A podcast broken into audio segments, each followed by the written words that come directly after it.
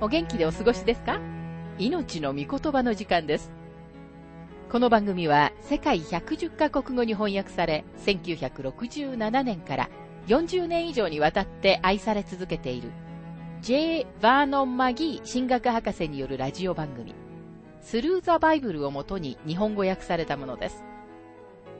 旧新約聖書66巻の学びから画家の学びを続けてお送りしております。今日の聖書の箇所は画家5章4節から16節です。お話はラジオ牧師福田博之さんです。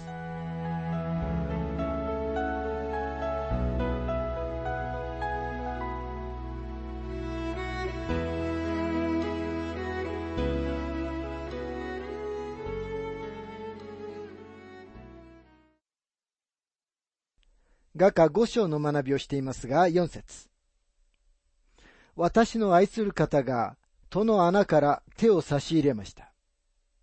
私の心はあの方のために立ち騒ぎました。彼女の心は彼のために立ち騒いでいます。5節私は起きて、私の愛する方のために戸を開けました。私の手から持つ薬が、私の指から持つ薬の液が、缶抜きの取っ手の上に滴りました。この箇所の背景には、この当時の素敵な習慣がありました。男性が娘に恋をして自分の愛を表現したいと思うとき、彼は彼女の家に行き、名刺を置いてくる代わりに香りを置いてくるのです。とは穴が残るように作られており、人が内側に手を入れて、缶抜きに鍵がかかっていない限り、缶抜きを開けられるようになっていました。この場面では、缶抜きに鍵がかけられています。寝ている花嫁の答えがなかったとき、花婿は自分がそこに来たことが彼女にわかるように、内側の取っ手に持つ役を置きました。その後ついに彼女が戸を開けに来ると、素晴らしい香りが彼女の指につきました。彼は自分の香りをそこに残したのです。花嫁は今日の教会の姿です。残念ながら教会に集まる多くの人たちは、教会の中にばかりいて、外に出て行って主の御心を行おうとしていません。その結果彼らは、主イエスとの交わりを失ってしまいます。私たちは神様の御心から外れてしまうときに交わりを失います。それが御霊を消すということの意味です。第一テサロニケ5章の19節でパウロは次のように警告しています。御霊を消してはなりません。御霊が私たちに行ってほしいと思っておられるところに行くことや、私たちにして欲しいと願っておられることを拒否するのは、御霊を消すことです。さて、五つ目の歌です。このラブストーリーの中で、ソロモン王はエフライムの丘陵地帯から身分の卑しいシュラム人の娘をエルサレムの宮廷に連れてきました。歌の中で花嫁は宮廷、王座、そして王の主演の席など、街の中にあるすべてのものに自分がどれほど感心したかを明らかにします。彼女の歌には、王に対する彼女の礼拝と賛美とが含まれています。でも彼が彼女を起こしに来たとき、彼女はベッドから出たくありませんでした。彼は失われた羊を探すという羊飼いとしての仕事をするために自分と一緒に連れて行こうと彼女を起こしに来たのです。最終的に彼女が戸のところに行った時、彼はもういませんでした。彼女は戸を開けて呼ばわり、それから彼を探しに出て行きました。画家五章の六節私が愛する方のために戸を開けると、愛する方は背を向けて去って行きました。あの方の言葉で私は気を失いました。私が探しても、あの方は見当たりませんでした。私が読んでも答えはありませんでした。ご覧のように交わりは壊れてしまったのです。とても多くのクリスチャンが次の二つのうちのどちらかをしてきたのではないかと思います。自分たちの人生の中にある罪によって、御霊を悲しませたか、あるいは御霊に不従順であるために、御霊を消してしまったかです。それは首都の交わりを壊し、私たちが喜びを失う原因となります。私たちが救いを失ってしまうという意味ではありません。でも確かに救いの喜びを失います。また精霊を失ってしまったという意味でもありません。精霊はそれでも信者のうちに内住しておられます。私たちは精霊を悲しませることはありますが、精霊を悲しませるあまりに追い出してしまうということはないのです。でも私たちは確かに主との交わりを失うことがあり得ます。そして多くのクリスチャンがそのような状態にあります。問題は神様の御心であると彼が知っていることをする代わりに自分がやりたいことをやっていたということなのです。人は真実を覆い隠し、自分は神様の御心を行っているということもできます。でももしその人が主の喜びを持っていないなら、彼は実際に自分自身の思うことを行っているということを暴露しているのです。ここで花嫁は交わりを失ってしまいました。もしあなたが主のために何かをしていないなら、あなたは救いを失ったのではありませんが、確かに主との素晴らしい交わりに欠けているのです。画家五章の七節街を行き巡る夜回りたちが私を見つけました。彼らは私を撃ち、傷つけました。城壁を守る者たちも私の被り物を剥ぎ取りました。私たちが独力で出て行こうとするとき、自分がどれほど無力で無能であるか実感したことがあるでしょうか。とても熱心に出て行くかもしれませんが、その熱心さは使徒の交わりには決して取って変わることはありません。他の人に大胆に証しをするという熱心さを持っている人もいますが、ある人はかえって福音に反発を抱かせてしまう場合があることも事実です。マギー博士はご自分の経験を次のように述べています。私は他の州に友人がいます。彼は私がそこにいる時には一緒にゴルフをしようと言います。私は彼とのゴルフを楽しみます。でも死のために証をする熱心さはあるのに、彼には起点が欠けているということに気づきました。私は彼がウェイトレスを怒らせるのを見ました。また私たちが出会った見知らぬ人たちを怒らせるのも見ました。彼は私に言うのです。ねえ、確かに今は福音に対して随分多くの反対があるね。私は彼にこう言わずにはいられませんでした。君が思っているほど多くの反対はないと思うよ。君が福音を示すやり方のせいじゃないかな。それから私は彼に主イエスが井戸のところにいた女性に証をされたやり方を示しました。主イエスが近づいて行かれた人々の中で、井戸のところにやってきたサマリア人の女は、最も敵意のある人々の一人でした。彼女は挑戦的でした。主がどのように彼女に近づかれたかに気づいたことがあるでしょうか主は何かを彼女に無理やりに分からせるようなアプローチはされませんでした。主は彼女にただ水を一杯頼んだだけです。主は彼女に何かをお願いすることで、謙遜な態度を取られたんです。その後主は、とても礼儀正しく、次のように言われました。もしあなたが求めるのなら、私はあなたに命の水をあげることができるのですよ。最終的に彼女は命の水を求めましたが、主は彼女が求めるまでは命の水を与えることはなさいませんでした。人々に無理やりに福音を分からせようとする前に、私たちは彼らに福音に対するちょっとした食欲を与える必要があります。私たちの生活の中で彼らに主イエスのことを知りたいと思わせるような何かを見せなければなりません。でも同時に神様の御言葉に対する反対があるというのは本当のことです。そしてその反対は時に思わぬ方面からやってきます。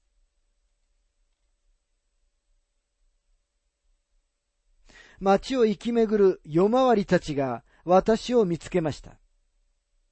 彼らは私を撃ち、傷つけました。とありますが、この娘は困難にあっています。彼女は自分を守ってくれるはずの人たちから傷つけられています。クリスチャン同士の中でも同じ状況が起こり得ます。牧師たちの多くが自分に反対する役員会に見捨てられたことに気づきます。彼らが牧師に反対するのは、彼の説教が自分たちの良心を動揺させるからです。多くの場合、福音に対する反対は、福音を守らなければならない人々から来るのです。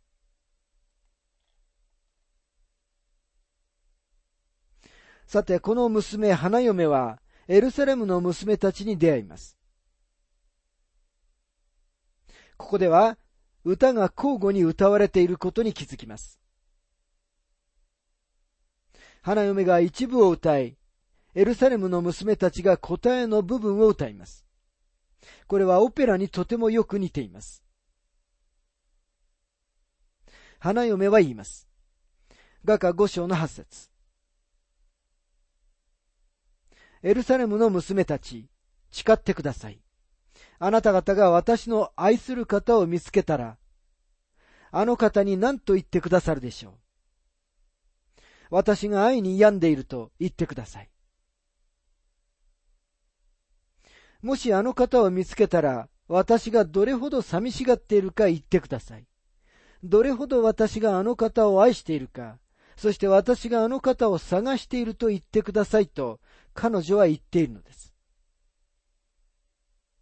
彼女の心は病んで、彼女の存在全体が彼を慕っています。庭はその香りを失いました。今は没薬も入香も彼女にとって大した意味はありません。そして花々の美しさは衰えてしまいました。さて、この交互に歌う歌の中で、エルサレムの娘たちが答えます。画家五章の九節女の中で最も美しい人よ。あなたの愛する方は他の愛人より何が優れているのですか？あなたがそのように私たちに切に願うとは？あなたの愛する方は他の愛人より何が優れているのですか？彼女たちの答えはむしろ懐疑的です。実際に彼女たちは、あなたがそんなに重要だというその人は、なぜ私たちにとっての他の人よりも優れているというのですかと言っているのです。あなたの愛する方は他の愛人より何が優れているのですか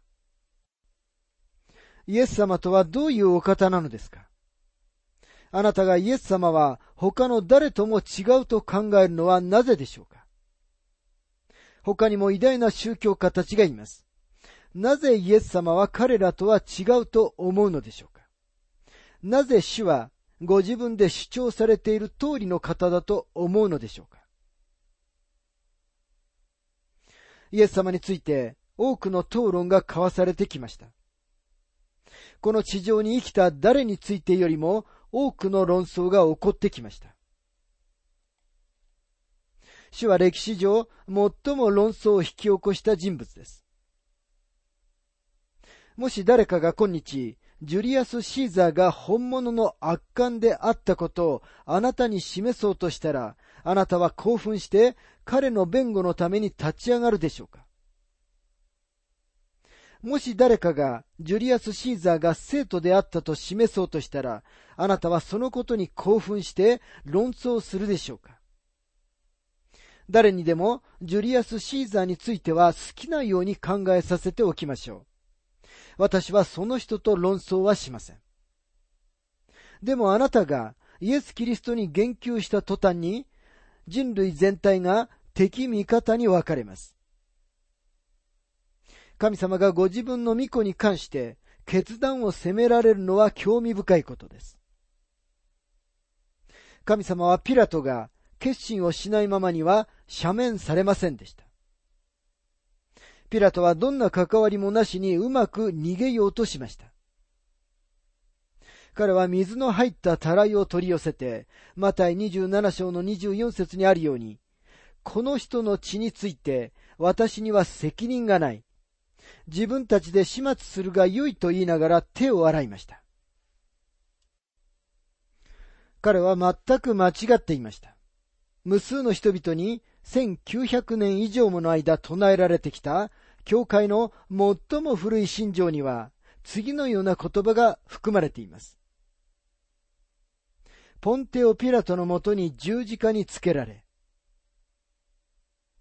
ポンテオ・ピラトよ、あなたは手を洗ったのではないのです。あなたは決断をしました。神様はあなたに決断をさせたのです。ピラトは自分が裁判官でイエス様が囚人だと思っていました。彼はキリストこそが裁判官で自分が囚人であることに気づかなかったのです。そして今もこの現代の社会の中で一人一人の人が決断をしなければなりません。あなたの愛する方は他の愛人より何が優れているのですか？宗教名文集の中には、宗教の創始者と呼ばれる偉大な宗教のリーダーたちの名が連ねられています。モーセ、イエス様、モハメット、ガンジー、ブッダ、そしてその他すべての人たちです。初代教会恐怖であったテルトリアヌスによれば、初代教会のクリスチャンたちは、イエス様がローマ帝国の異教の神々と同じ標準に引き下げられるくらいなら、むしろ死を選んだと言います。彼らは一つまみの香りをつまんで、シーザーの像の前に置くことすら拒否しました。彼らは決してそのようなことをしませんでした。なぜなら彼らの愛する方は違っていたからです。主は神様だったからです。さて、花嫁が答えます。彼女はエルサレムの娘たちの懐疑的な態度に応答します。彼女たちが花嫁の興奮を収め、彼女が花婿について言うことが和らぐと思うかもしれません。でもそのようにはいきませんでした。実際彼女は今、彼に関してますます雄弁になっています。画家5章の10節から16節私の愛する方は輝いて赤く万人より優れ、その頭は純金です。髪の毛は夏目ヤシの枝で鳥のように黒く、その目は父で現れ、池のほとりで休み、水の流れのほとりにいる鳩のようです。その方は良い香りを放つ香料の花壇のよう。唇はもつ薬の液を滴らせる百合の花。その腕はタルシュ氏の宝石をはめ込んだ金の棒。体はサファイアで覆った象牙の細工。その足は純金の台座に据えられた大理石の柱。その姿はレバノンのよう。杉のように素晴らしい。その言葉は甘い葡萄酒。あの方のすべてが愛しい。エルサレムの娘たち。これが私の愛する方。これが私の連れ合いです。彼のことを彼女は細かく説明していることは明らかです。それが何を意味しているかお分かりでしょうか？彼女が彼をよく知っていたことを意味しています。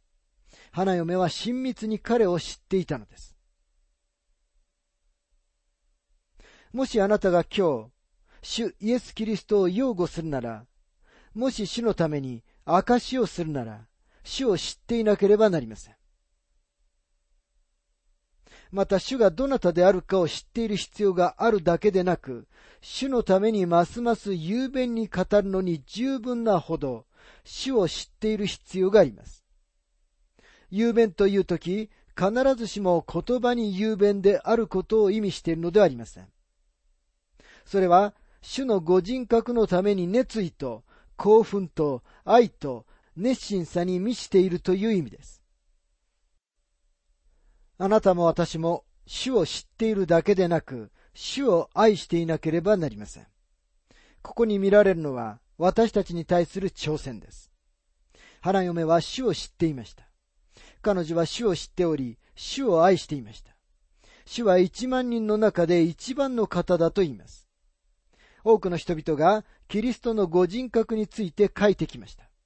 なぜなら主は人間であられた時にも最も愛すべき方であるからです。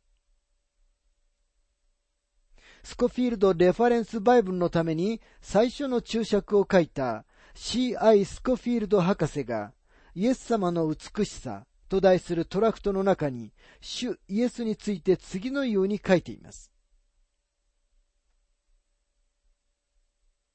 他のすべての偉大さは卑劣さによって傷つけられ、他のすべての知恵は愚かさによってひびが入り、他のすべての善は不完全さによって汚染されてきた。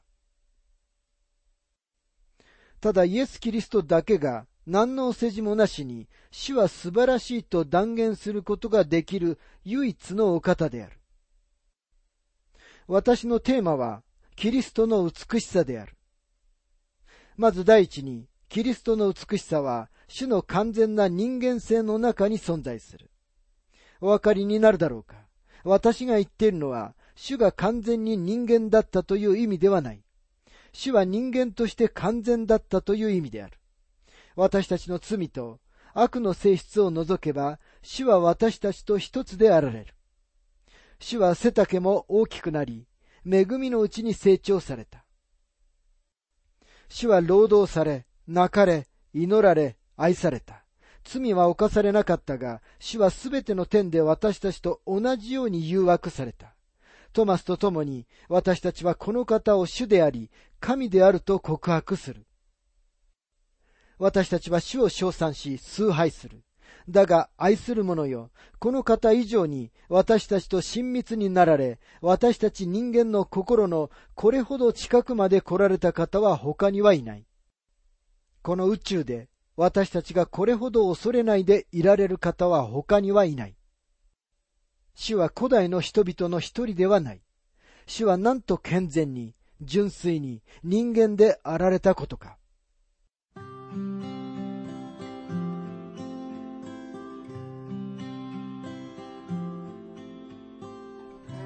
命の御言葉お楽しみいただけましたでしょうか？今回は心が冷めている眠りというテーマで画家5章4節から16節をお届けしました。お話はラジオ牧師福田博之さんでした。なお、番組ではあなたからのご意見、ご感想、また聖書に関するご質問をお待ちしております。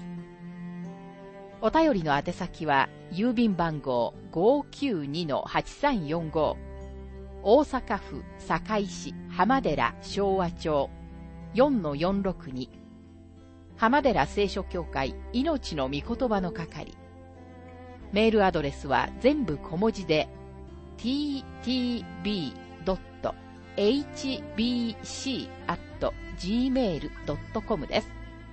どうぞお気軽にお便りをお寄せください。それでは次回までごきげんよう。